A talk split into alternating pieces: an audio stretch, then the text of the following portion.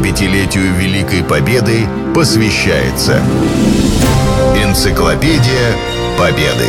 Герои.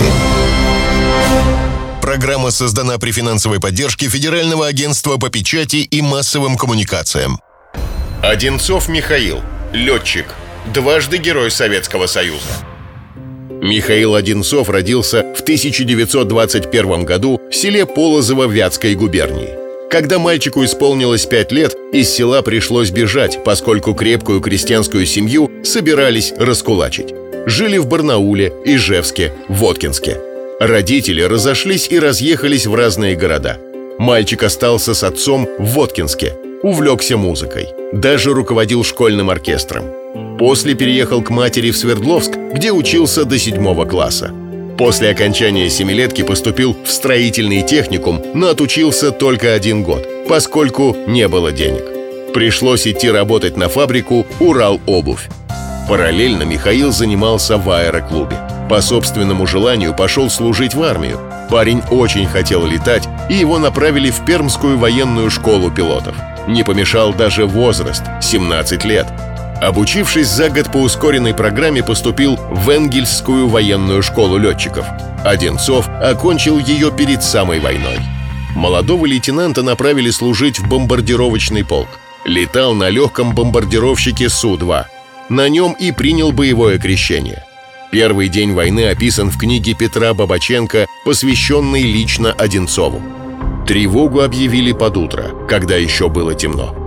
Тогда 226-й смешанный бомбардировочный авиаполк, стоявший близ границы, и включился в боевую работу. По установленному сигналу сбора, как предписывалось для действий в чрезвычайных обстоятельствах, летчики и техники, мотористы и механики побежали к самолетам. Так начался первый военный день. Бойцы и командиры части, конечно, готовились к войне. Знали, будет – Словно надвигавшиеся грозовые тучи с каждым днем все тревожнее шли сообщения с западной границы. И все же грянула, ворвалась она неожиданно, будто землетрясение. Первый боевой вылет Михаил совершил 23 июня 41 года. Трагедия случилась, когда после бомбежки немецкой переправы его самолет атаковали мессершмитты. По сравнению с Су-2, скорость у Ме-109 больше на 150 км в час. Избежать боя шансов не было.